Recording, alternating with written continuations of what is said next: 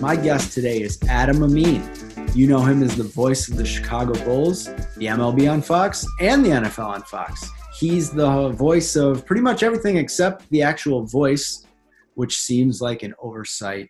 He is a fiercely proud Chicagoan. He has a dog in his avatar um, those are what I the things I know about him. We're going to see what we learn by the end of the podcast uh, as as a learning exercise, so we can compare and contrast uh, a little homework for you because everybody enjoys uh, doing work where they listen to podcasts.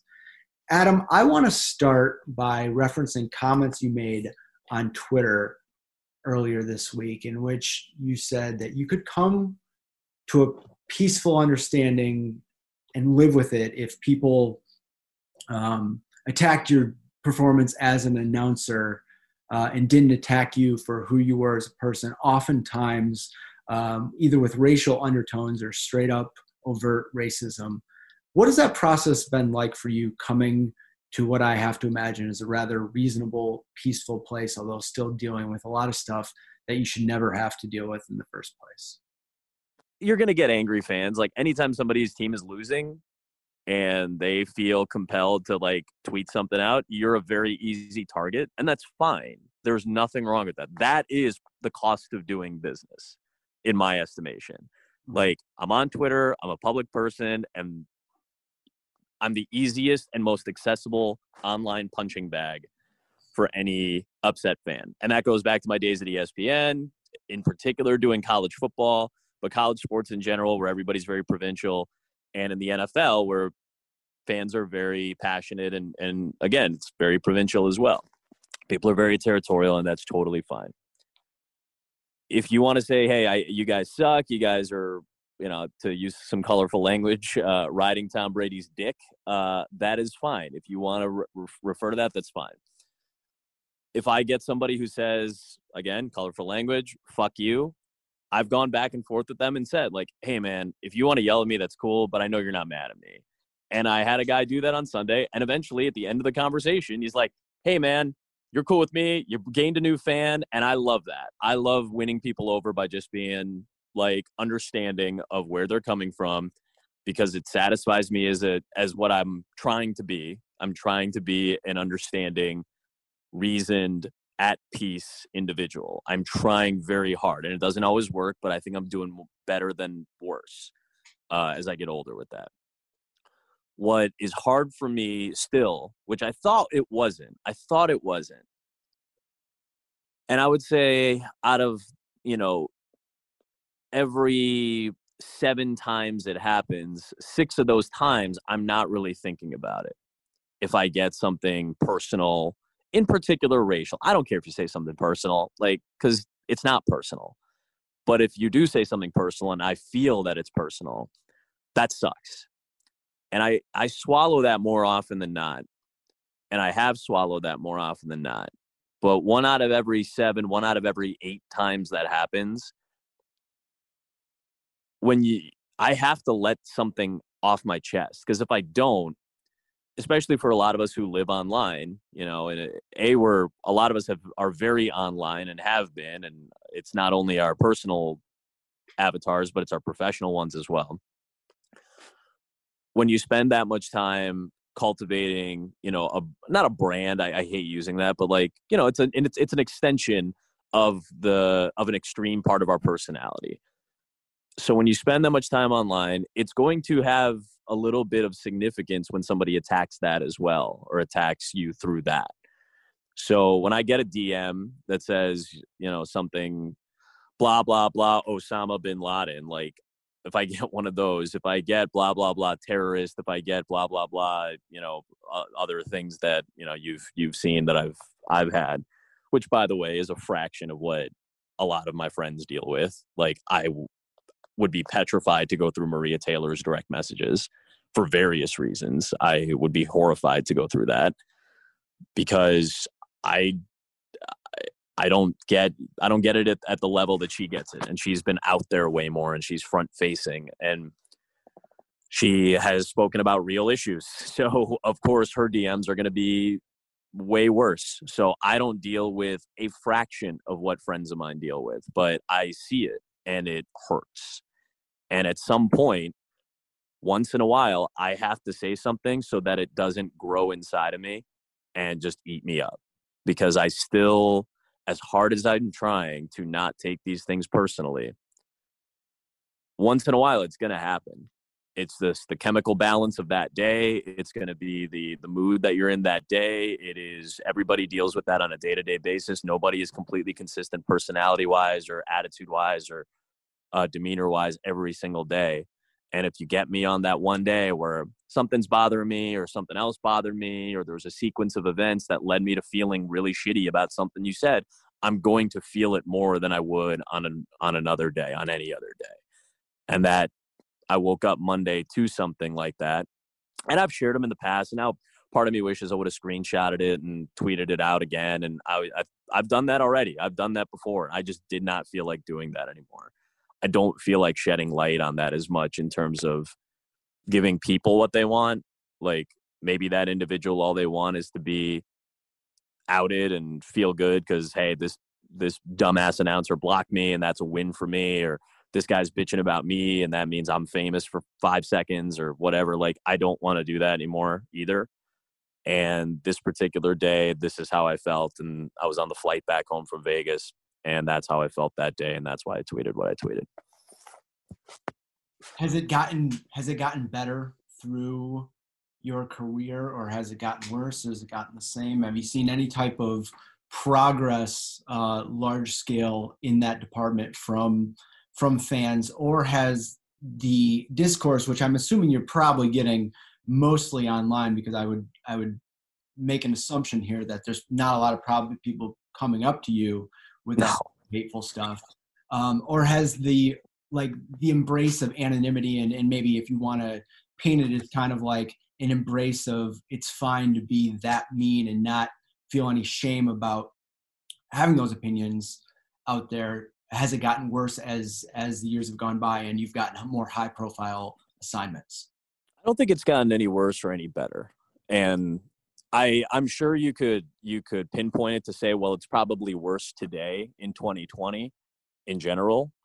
Uh, I could certainly make a case for that, and I'm sure a lot of us could. So I guess maybe it's gotten worse collectively.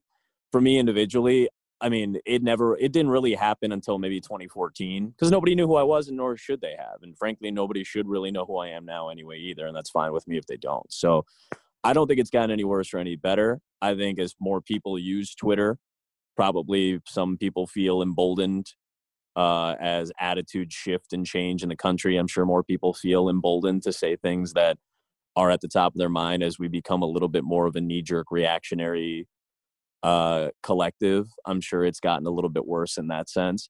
I can't tell you personally whether I've had it more now or more then. I think it's just hap- it just it's been there. It's been a constant. I don't think it's something that I don't want to overblow it and say this is happening to me every day, but it is happening every day. It's not happening to me every day, but it's definitely happening every day. And like I said, I would hate to go deep diving into, you know, the direct messages of some other more front facing people and I would fear to think what's in their inboxes in comparison to it. Now, I used to write this up three years ago. I was doing the Texas Bowl, and uh, I had a Texas fan, uh, you know, like call me a raghead, which I didn't even know like was an epithet that was still used, but apparently here we are at that point. And I, I had a friend, uh, a colleague of mine, like tweet it, like he saw it, and tweeted it out, and that's how I saw it. I didn't even see it during the game because I was I was calling the game, and uh, I saw it afterwards, and I was like, I think I re like quote tweeted it, and I was like, well, it's you know, it's casual racism, just part of the territory, and that's what I tweeted the night of the night after the you know after the game, and I was on the flight back home, and I tweeted I retweeted the thread and quote tweeted it, and I was like.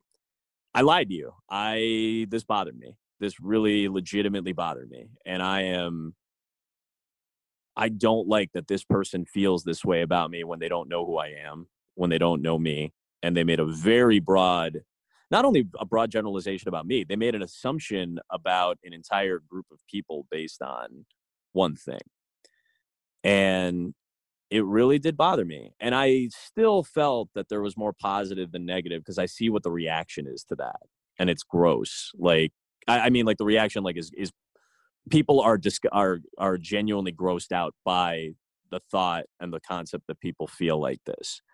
And again, I know a lot of those people are my friends, so it's of course they're going to defend me or defend anybody else who they're close to or that they feel you know connected with.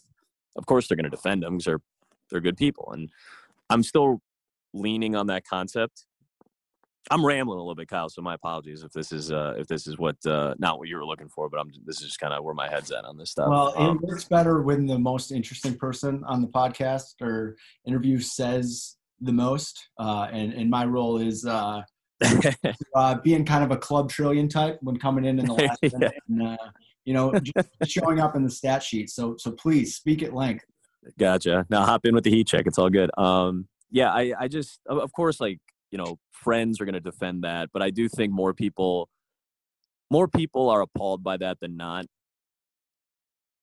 i don't know what the goal is sometimes for you know the people that that lash out like that i don't know what it is and do i care to know probably not it's probably not a a territory that I want to dive into the psyche of the angry human like it's it's not a it's not a fun place to do the deep dives in so I think, yeah, I'm I'm okay with sometimes just not knowing anything, but I do appreciate that more people are appalled by it. It seems like more people are appalled by that than not, and I don't know what type of referendum this is supposed to be on our society as a whole or our usage of the internet or whatever it may be as most things you know twitter and instagram and all these things as most are user sensitive. You know you're going to get out of it whatever you put into it. And if you use it as a tool to yell at people then yeah you can use it as a tool to yell at people. If you want to use it as a tool to lie to people you can use it as a tool to lie to people. If you want to use it as a tool to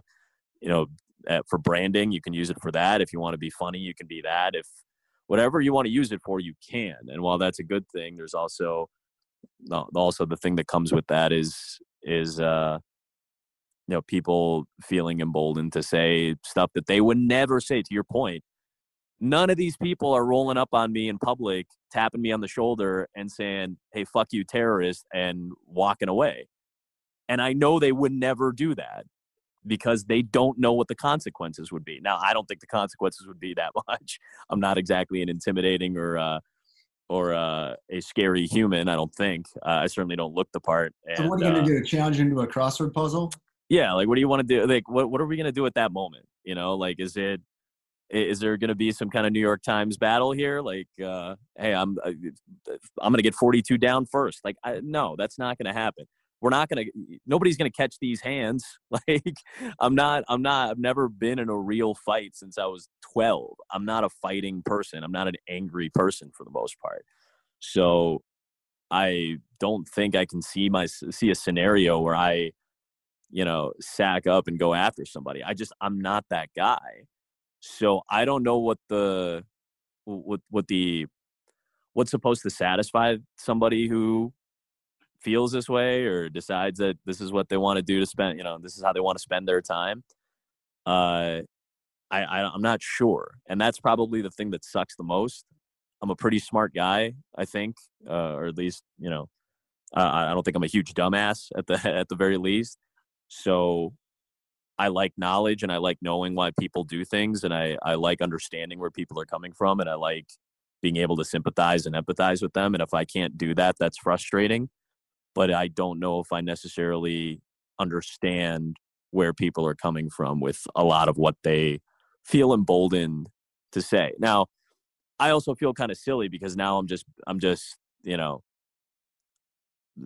woe is me i i get to be on tv and call games and that's my job and part of it is that people say mean things god forbid i'm sure that's the attitude of some people that's fine i i don't expect them to to empathize with this position unless they've been in it. But i feel like a lot of people have been in it just not in the specific context that i'm in. Like just because i'm uh, i'm getting you know i get stuff like this or more importantly friends of mine or colleagues of mine get this at a at a much worse rate. It, it's it's I'm okay with people not understanding that why this bothers us. I'm just kind of confused as to why they can't understand it because everybody's probably been through some form or fashion of this at some point in their lifetime. Mm-hmm. And I can't imagine it feels good for anybody. So I've never, you know, as somebody who's trying to learn how to be as empathetic as possible and to try to be an understanding human, to be a contributing member of this interwoven society where we all kind of owe each other a little bit so that none of us feel like we just want to throw ourselves off the roof every day uh, while we're dealing with everything. Like, I want to be as empathetic as possible. I want to, I want to brush aside stupid stuff and say, hey, man, if something's bothering you, like, talk to somebody about it. Like, you don't have to do this. Like, this doesn't have to be your outlet.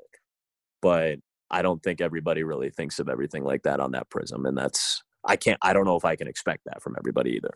Well, and then you add in the layer of people's relationship with you, which is through the prism of sports, which we know that they don't really see these athletes as people, right? And I think even as yep. someone who, um, you know, I think I've been fairly empathetic my my entire life, but I think as a, as a young kid, I didn't really grasp that these were people playing the game, that they went home, that they had families, that they had feelings. Like if they went 0 for 4, well, you want to know what? What there's a chance they went 0 for 4 because they're dealing with some stuff uh, in their own head or their family or a family member is sick and all that stuff. All these things we don't we don't think of because people are handsomely compensated, but they just kind of see them as these two dimensional things. So I wonder if it's because you're coming uh, in through that avenue, if that's why they treat them that way, or if that's just reflective of kind of how we view everybody we don't we're not closely connected to because we know that people care about individuals. They just don't care about individuals in the abstract.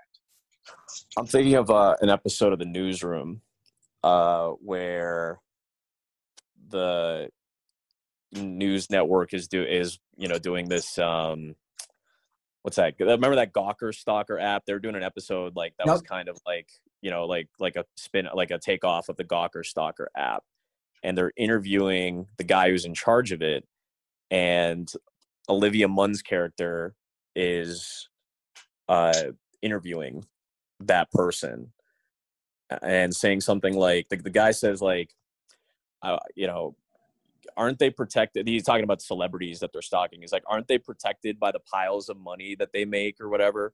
And sloan sabbith is olivia munn's character. She says well you make you're paid $55000 a year uh, he goes, well, that's private. Oh, okay. Well, what's the line of demarcation? You make X amount per year, and now you get to be treated by us as like a media consortium, like as regular people who's basically had like an electronic bracelet slapped on them. What does X equal? Uh, so she's like, oh, you make 55 grand a year. That's almost twice the national average for a family of four. I don't know if that's true right now, but you know, for the time, I'm assuming it was do your piles of cash protect you from this interview in which I'm intentionally stripping you of your dignity? And I, I'm just thinking like, what's the line of demarcation? And what is what is the the method of measurement for that line? Is it money? Is it clout? Is it oh well you have a million Twitter followers or you have, you know, you're the boss of a company? Does that protect you or or whatever it is? I don't even know. So it's hard when you don't know what you know, like I, I'm happy to play on a level playing field, but if you keep moving goalposts, which I know is a problem for a lot of aspects of our day-to-day discourse, if you keep moving the, the goalposts, I don't know what you want from me. So I understand like in a in a in a developing technological society, more and more people want more and more things tailored to them. They want things tailored to them individually you can have your exact number of gross or exact uh, order of groceries or your exact food order or uh, you know any type of customization on your car or your home or whatever you want you can get everything pretty much on this planet tailored individually to you. It's hard for us to tailor every single thing that comes out of our mouths to be all things to all people and that will never be the case. We will never be able to tailor every single thing we say to every single person that's listening to us. That'll never happen. Ever in the history of this planet, that will never happen. That's death taxes, and you will never satisfy everybody with one sentence. You can't. And I think not having that understanding from most people is it's it's frustrating because I wish I could. I wish I could individualize everything for you. I can't. We serve weird to say millions of people in what we do and not a great we're not doing a great service to them but we serve them this is what we hey my job is to relay to you information that you find necessary or entertaining so that's my job and i don't know how to do that other than how i do it and hope that it works for everybody as much as possible and if it doesn't i think you, you just got to let it go and i think you were saying earlier like how is how has it shifted and changed over time i how have, how have you found peace with it i'm starting to find peace with the concept that I'm not going to be able to do something. I think a lot of us are starting to figure out we just can't. The, the reason people become more individualistic as they get older is because they find out that they can't be all things to all people. It's really hard to not want to become a selfish asshole as you get older. I understand why people become more individualized and not just for them, but like for their circle because they realize as time get goes on, you can't be all things to all people and I hate that concept, but I understand it. I hate not being universally appreciated or whatever. You know, like and I don't mean in the job. I just mean like I I wish I could walk this planet and everybody's okay with me. And that's never going to be the case. And I think the more familiarized you become with that concept, the easier it is to to deal with what it is what it's like on a day-to-day basis. Thank you for bringing up Aaron Sorkin. Uh, I think it's I think it's the the weightiest concept uh, you you brought up uh, in that monologue. Um, yeah, very. It was it wasn't a very Sorkin-esque monologue with its terrible uh, terrible language and awful structure for me personally, but I, I did my best trying to relay what that meant to me. Well, it was it was someone who's passionate about their work, uh, a, a, Sorkin, a Sorkin principle, a staple, a Absolutely, line, if you will. Um, I bring this up because I recently texted a friend and said, you know, it would be a great idea, a fun project for us to do. He's in media. He's funnier than I am. Um, so you know, he would really be the star here. Would be to go and do a sports night rewatch and talk about that. and how the show inspired us both to go into the field or adjacent to the field or whatever you want to call it, yep. and how it was a real formative impact on us. And he texts back, "Oh, you mean like Adam Amin's old show?" and I immediately abandoned all my best laid plans and dreams, really in episode by episode, and having that feeling of when you rewatch Sports Night of this this realism and how challenging the real world could be, but it ends on a hopeful note, and you go home and you feel like a superhero just for doing your job. Yeah. So my question to you: What do you think is the strength of that show, and what do you think is the biggest weakness in your mind, and how does it relate to the actual field that you're in right now? I think the biggest strength of that show was the same strength that most Aaron Sorkin shows have is that at the end of the day, you're just trying to do something that you're passionate about and you're trying to do it with as much integrity as possible. And it's a great, that was a great lesson, I think, in general, where, you know, the the level of optimism and idealism that Sorkin seemed to push in his first couple of shows, Sports Night and West Wing in particular. Workplace, obviously, workplace shows is something that he's very focused on because he likes to talk about people's work uh, and how obsessed they are with it and how it dominates their lives, how it shapes their lives. And obviously, I could relate to that.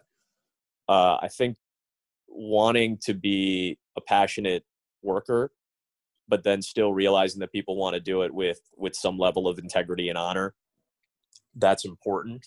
Again i'm not doing anything journalistically i don't think. I don't feel like i'm a honest to bones journalist in the sense that you know nicole auerbach is or you know the the you know tj quinn or any, any of the people who do like investigative reporting like i'm not that i don't claim to be a journalist in the same sense that they do um or a reporter for that matter who is trying to get stories. I'm not the same same as that, but I do want to do my job with some some level of integrity. I do have to think about that when we discuss things like Antonio Brown. Like, how do you balance that? You know, like that was a quick conversation. It wasn't, we didn't dedicate much of our time to that on Sunday, but you got to mention it's the biggest story for Tampa Bay going into that weekend. They're going to sign this guy who's got a myriad of legal issues, still, some of them still ongoing, and uh, has has had a major impact on teams that he's been on, whether it's positive or negative. You have to have that discussion. So that's about as deep as I get into it. But I still want to do that with some level of integrity. I still want to do that with some level of understanding of both sides of the issue, uh, why people think it's okay, why people think it's not okay. And whether we deep dive into that on the broadcast or not, I need to be prepared for that.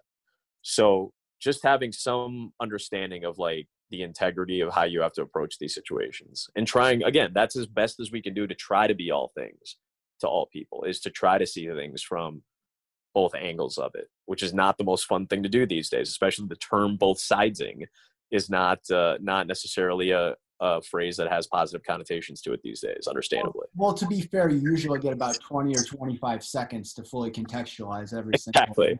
Yeah, and that's about that's about how much that's about how much time we took as well. That's, that's a work. That's a very workable time frame. The same amount that uh, they allow the Clippers to get a shot up yeah, exactly. Yeah, pretty much. We have a shot clock essentially on that. So, um, you know, but but like uh, uh, to go back to your original question, just like uh, having the level of of understanding, the level of integrity, the the level of honor that all these people went into the workplace with. I think the biggest weakness of the show was that sometimes it's too idealistic, and sometimes it puts people into situations that are really much harder to maneuver through and navigate through than a than a 22 minute TV show can inform of you. As as you just made a great point with that.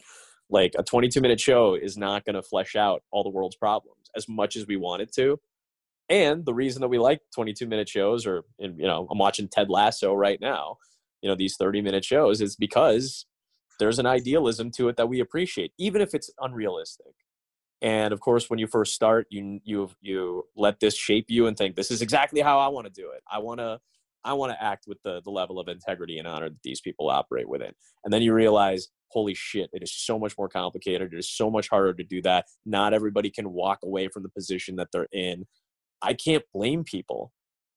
I can't. I can't be upset at people who decide, hey, I need to do this job and I may have to sacrifice not my morals or my integrity or my honor, but I may have to make some concessions to be able to feel like I'm doing this job properly or just to be able to keep doing the job.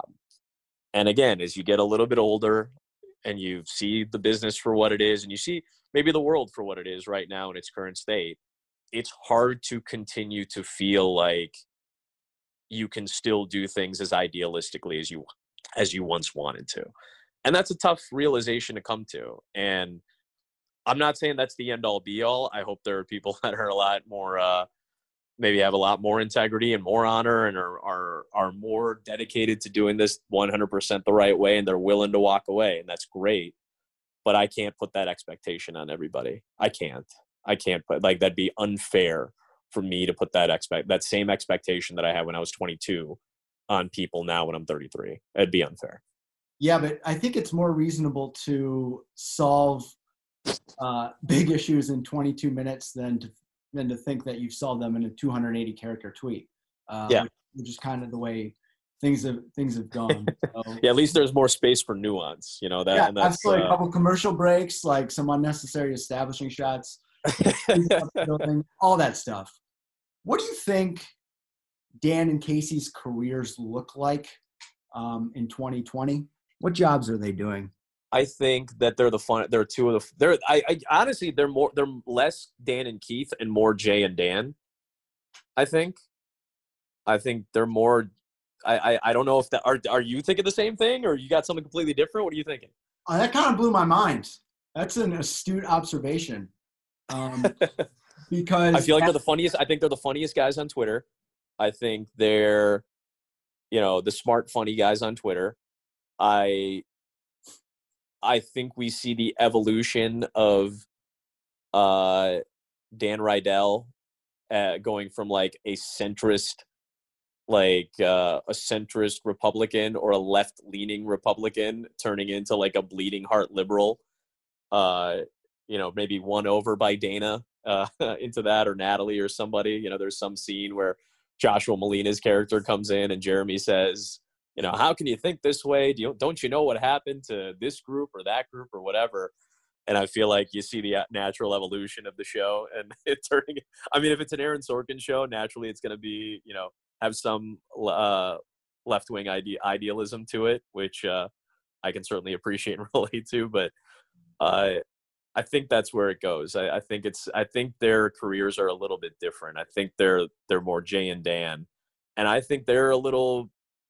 I, I you know if Casey is beleaguered and you know you know uh, frustrated at the current state of sports broadcasting and the current state of journalism and all of that if in 1998 i can only imagine what he would be like you know in 2020 maybe that's what it is. Maybe they're jay and dan and they're super funny and they don't bother anybody much like will mcavoy and everybody loves these guys and casey is having a super hard time with how things are being done in 2020 and maybe it's the exact same show as it was 22 years ago in just a different context See, I think Casey has morphed into a kind of conglomeration between Keith Olbermann, um, uh, uh, Brian Williams, okay, and uh, and and Dan Patrick. Okay, um, I can see that. I think that what he has done is he's gone into news, um, and he kind of has a commentary show that is somewhere between Olbermann and John Oliver. I think he's commenting on the news after being a serious newsman in the in the in the Brian Williams ilk. Okay. Um, and then for Dan, I think that Dan is the more interesting story about what he does. I could see him revolutionizing a new level of stunt journalism. I kind of see him launching, perhaps ideally, um, something that has the the bone work of like a Vice News, Vice Sports type feel, yeah, where he's trying to do part ju- journalism, part activism. Um, I don't think he has any interest in being on camera in the studio anymore. I think he really wants to get his hands dirty uh, and and and live the life experience. Man, that that'd be that's fascinating to me. Where what is uh where's Dana in this? Is she producing the the the uh, Olbermann Oliver like show?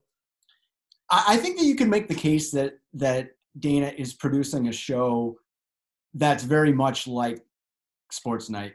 Sure. Um, and it's not where she wanted to go after all these years. I think she I think she retires from that job or she meets someone and sure reads and well he plays golf and, and kind of lives a life that uh, allows her to lean into her uh, neurotic nature uh, away from work. So like when a lot of lamps, just lamp, lamp buying, on the lamp buying. I started being on the beach, but being stressed about being on the beach for some. Yeah. Which, by the way, I, I've got this like weird fantasy in my head. When I get to like age sixty, I just move to like you know Madrid and and just call it a career. And I can still see myself like doing that where i would like i live on i live on uh, a, I live a wonderful life in in the spanish countryside except i'm stressed out about living a wonderful life in the spanish countryside. Yeah yeah de- definitely uh you you got what you wanted uh out of life and you wanted to live a simple life. Although i was thinking that not for you because you seem to be working harder than than everybody and uh from the beginning of this thing it seems like you jumped into it, but we've all kind of got a window into living a quote unquote simple life.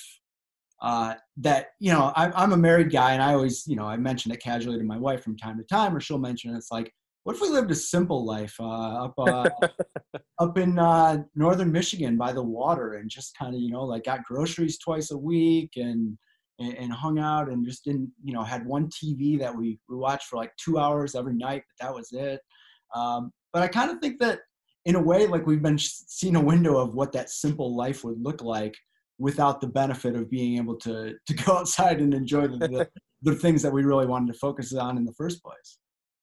I wonder too, because there is, I think, with as much as uh, there's so much happening right now. There's so much that's just happening. It's and I I don't know if this is the case for everybody, but I feel like there's so there, there we've never been exposed to more ever, right? Like I know more about more things now than I ever have in my entire life because we're just exposed to more things. I'd like to believe that that's how it's supposed to work. The more you're exposed to things, the more you learn, the bigger worldview you have, et cetera, et cetera.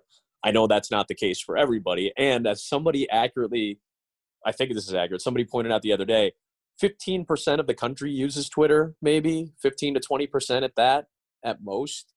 That's really not that much, you know? Mm-hmm. So now obviously I don't know the specific demographics of that and age range and all that, but you know, it's only it's only a fraction of the country, but I still feel like I'm exposed to more of the world than I ever have been. And when you're exposed to more, not only do you feel like, at least I feel like I have a responsibility to know about these things, but there there needs to be some level of active participation in them, because otherwise, what are we doing?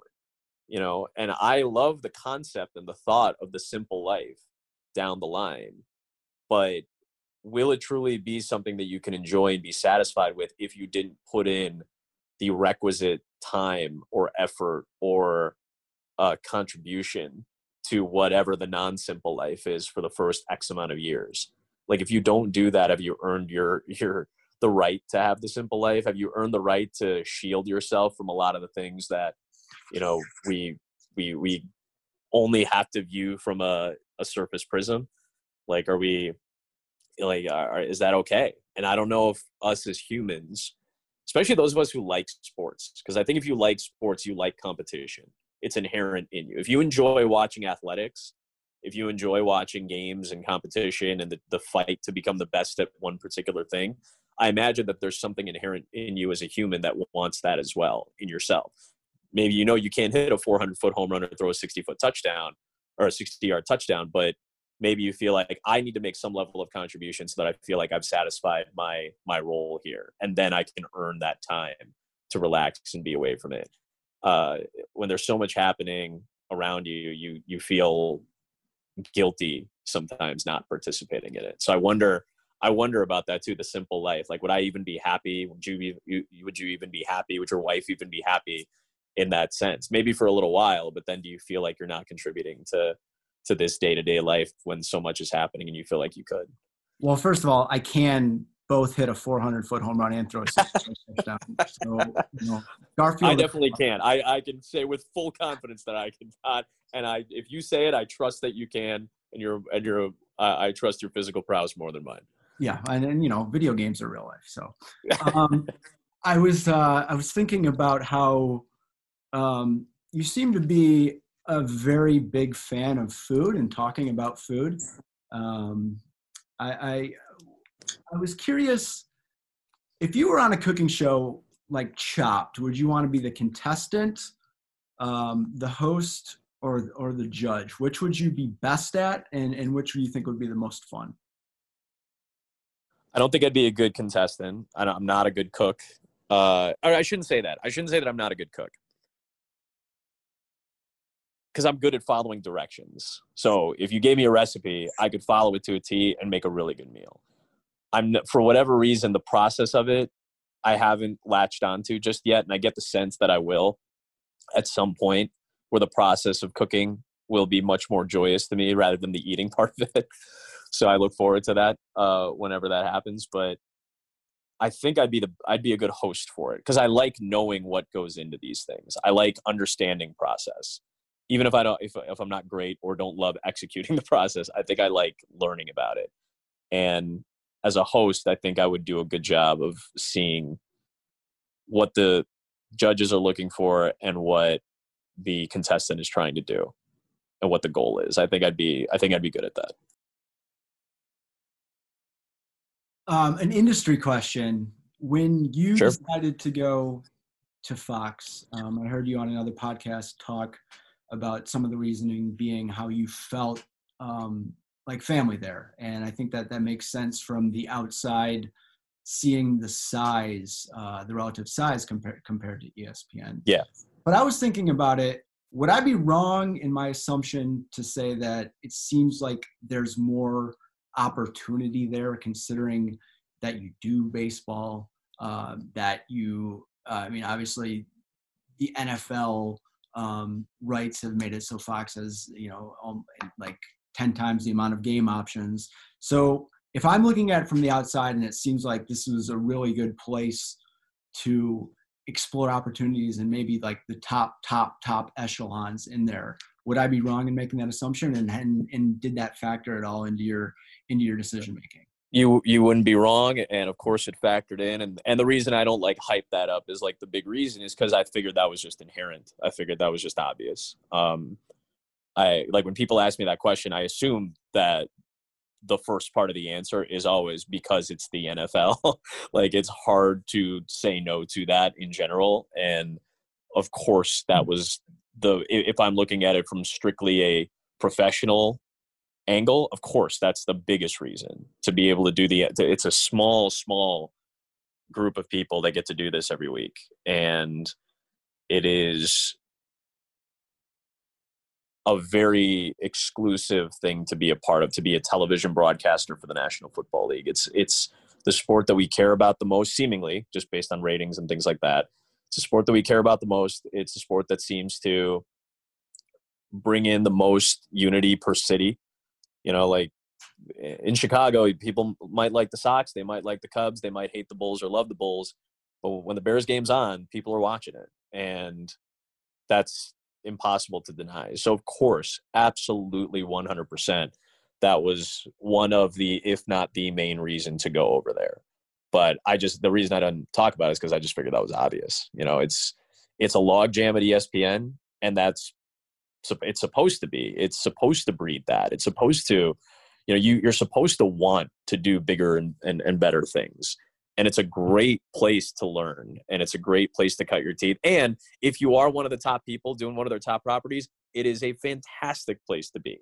Why wouldn't you want to cover the nba at espn why wouldn't you want to potentially be the monday night voice? You know I'd like you don't think steve levy's loving life right now?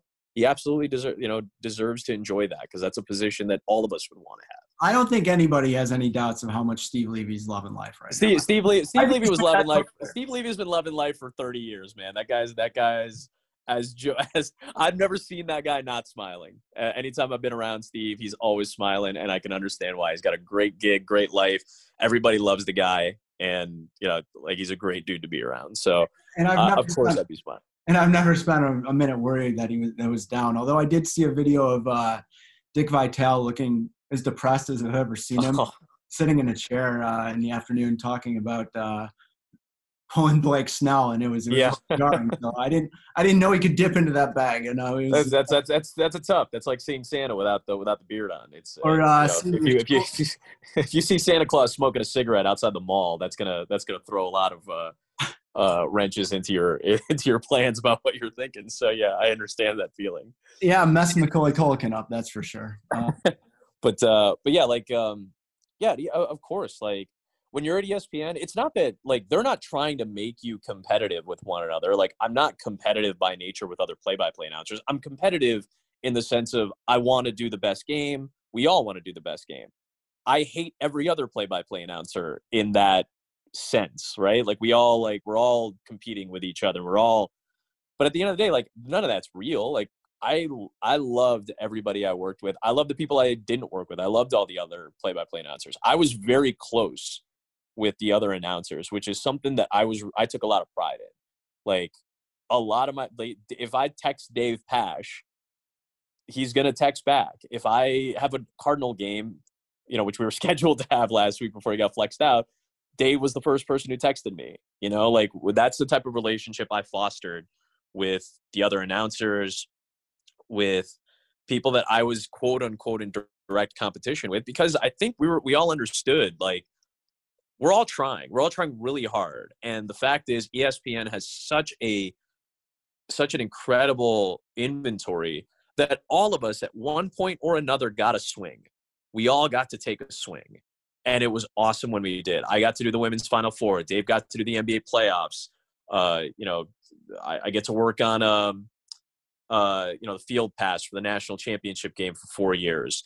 Uh, you know, Tessitore gets his shot at Monday Night Football. Whether it works out or not, it doesn't matter. He got a swing. Sean McDonough is back on you know, the number two college game, whatever it may be. We all, at some point, if we work hard enough, or, and again, a lot of things have to go our way in terms of, uh, you know, timing, rights, who's there, who's not. I only got my opportunities because Mike Patrick uh, finished up, you know, doing college football. So I got a few more chances to do bigger games. We all got some swings. We all got a chance at the plate. And that was important to me and to all of us. So that's something that, that that's not i don't know if that's by design that we feel that level of competitiveness i just think we're all competitive to begin with so when I, when the opportunity came to not have to worry about that as much for a little while to feel like work that i've put in over a decent amount of time nine years you know a decent amount of time you know however many hundreds of broadcasts maybe a thousand broadcasts like when i finally had the chance to, for somebody to say hey we want to put you on this property it's our biggest property. We're going to put you on good games. We've got this other property that you're super passionate about in Major League Baseball.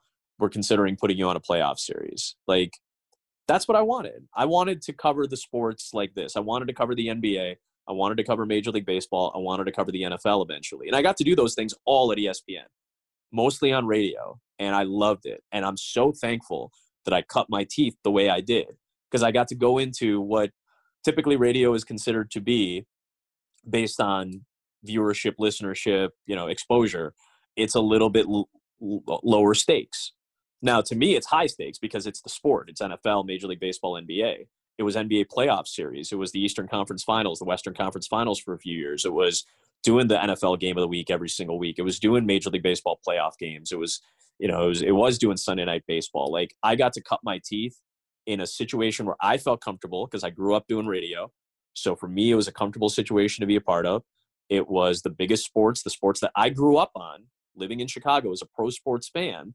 I wasn't a college sports fan growing up. I watched the Rose Bowl in 95 because after the 95 season because Northwestern was in it. And I watched New Year's Day games because I was home from school and there was sports on. So of course I was going to watch it. But the pro pro sports were my domain as a kid, being from here so when I got the opportunity to cover those, I wanted to focus on those.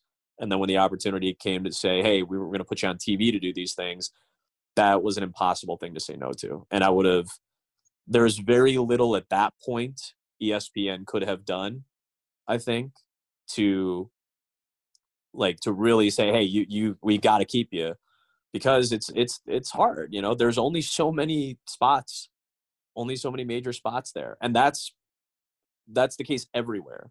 Just there's all this other inventory that needs to be filled out, so we all get opportunities uh, at ESPN. Now I feel like I'm getting the opportunities that I was really hoping for, and I finally have the have the chance to kind of set up this schedule in a way that I was really that would really be ideal for me, for me, for my personality, for where I'm at in my life in terms of workload and and handling all this. I think it was just the right move.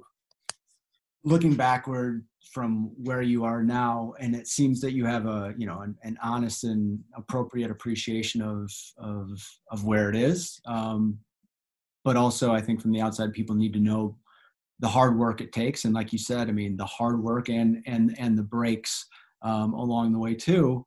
Um, do you ever get nostalgic for the time when you were just figuring it out and you were learning these lessons and you were doing uh, I don't know what some of the smaller stakes uh, events that you ever called, but do you ever get nostalgic for those times when you were at a, a terrible radio connection or whatever in a, in a bandbox minor league stadium and it was it was the small time, but it was like you really felt alive? I think um, we have a tendency, you know, years later, um, to look back and think, well, that was all part of the the process, right? That was all part of this foundational building of style, sharpness, um, awareness, like all these things that go into being a, a, a, broadcaster now at this level. You know, all the things that you need to have kind of established so that you can walk in and feel comfortable doing these games. I, I like to think that oh 10 years ago or 11 years ago when i'm on you know a press box roof in council bluffs iowa doing a iowa high school playoff game in November. You know, I'd like to think that, oh yeah, that was all a part of the building blocks of this. That's bullshit. like I didn't I that's not how I was perceiving it 11 years ago. I was convinced like is this is this what it's going to be is this how it's going to be every every week because you always have you know thoughts and dreams and and ideas of how you'd like to have this job go on a day-to-day basis. And the but the other part of it too is like i don't know what that entails at that age. I didn't know what it was like to be an espn or a fox or or whatever broadcaster a national broadcaster at that point. I could never even conceive it. So i'm trying to keep that in mind. Like i don't want to like rewrite my past and say oh i knew it was all part of like i had to do that to to build up to this. Yeah, that's 100% true, but you're not thinking about it like that at 22, 23, 24. Uh, and I'd be I'd be lying if I thought it was. I was just trying to get through the day. I was trying to get through like how do I do this game?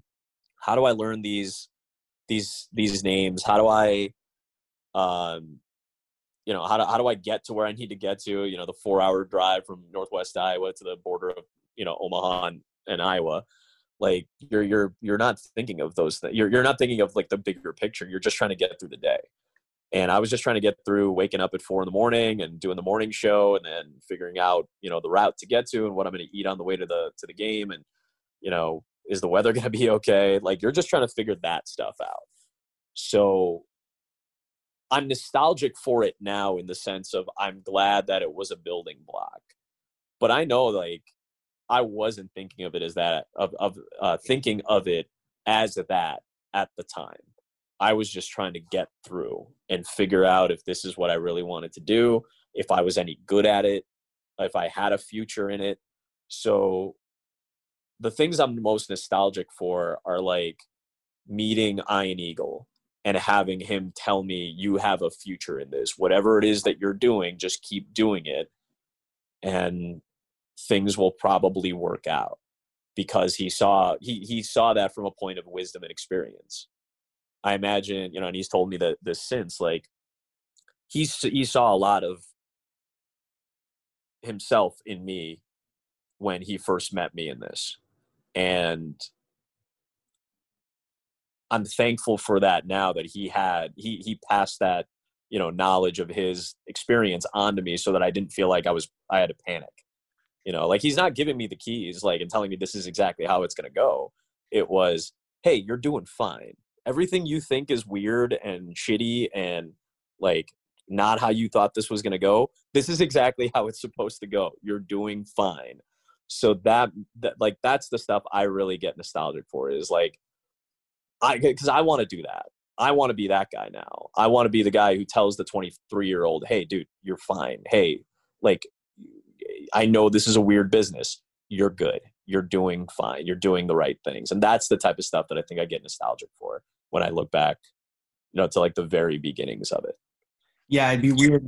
It'd be weird if Ian Eagle said that to you, but he didn't say it to his own son. Uh, uh, my last question for you is the most important one. Um, you mentioned, you've previously mentioned on air uh, a third grade Blackhawks presentations with one Sarah Straczynski, I believe it yes. was. Um, what can you tell me about the details of that presentation, and then also whatever happened to her, and if you uh, if she has any concept you said her name on a I don't know if she has her. As I'm trying to remember if she and I have had any contact in the last few years. I don't think we have, unfortunately. Uh, Sarah and I were uh, in, we, we both started in orchestra together in mm-hmm. I think second or third grade, and Sarah was the only other uh, like big Blackhawks fan I knew. Like she loved the Chicago Blackhawks, and I at the time, being an, an avid, I think this was right around that time, but like an avid NHL PA, NHL '93, NHL '94 Sega Genesis player, obviously only further instilled my love for Jeremy Roenick and the Blackhawks at you know of the of the uh, early to uh, mid 90s. The uh, Roenick, Patrick Poulin, Tony Amonte, Gary Suter, Chris Chelios, Ed Belfour, you know, uh, grouping. So uh, Sarah was also a huge hockey fan for you know an eight year old, and uh, so was I. And our music teacher was Mr. Fair, uh, who also loved the Blackhawks. So once a week during music class, Mr. Fair would let Sarah and I go up to the front of the class and just tell people about the Blackhawks for like 60 seconds. And we got to do like a little report on it. and that was my first now again i can look back on it and, and, make the joke that that was my first foray into sports broadcasting or whatever but like that was uh that was like my first understanding of like talking in front of people and you know like performing so to speak and and that started like my I must have been an obsession because I ended up being obsessed with just performing in front of people. So I, I played violin for the next, you know, 13 years of my life. I ended up in choir and theater and hosting shows and doing all this stuff. And that was like the first foray into it. So I don't know if Sarah has any concept of how, uh, how impactful I guess she has been at some point in, uh, in, uh, in, in my life. But we went, we, I mean, we went to high school together. We were in orchestra together. She, she was a really really good person and i i hope everything's well with her right now. It's crazy to think that the most formative moments in our in in our lives the people who are standing next to us or even the people closest to us in our relationships might not have any idea that that moment is happening. Like you yeah. could bring it up to them and you, they would have absolutely no concept of of what you were even saying. Um yeah did you uh and then i'm sorry i have to ask one important thing no go ahead. When you were playing this uh, NHL 93 94, it was against the computer with the offsides off? I played with offsides off to start, and then once in a while I'd be like, you know what? I think I think this is unfair, and I I turned the offsides on, and then I played with offsides on pretty much for the rest of my life.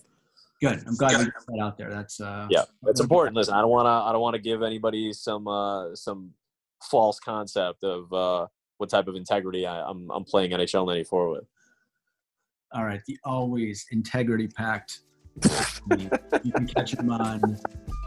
I don't know any broadcast. Uh, you know, every sport on Fox. There's there's a thirty percent chance. I appreciate it, man.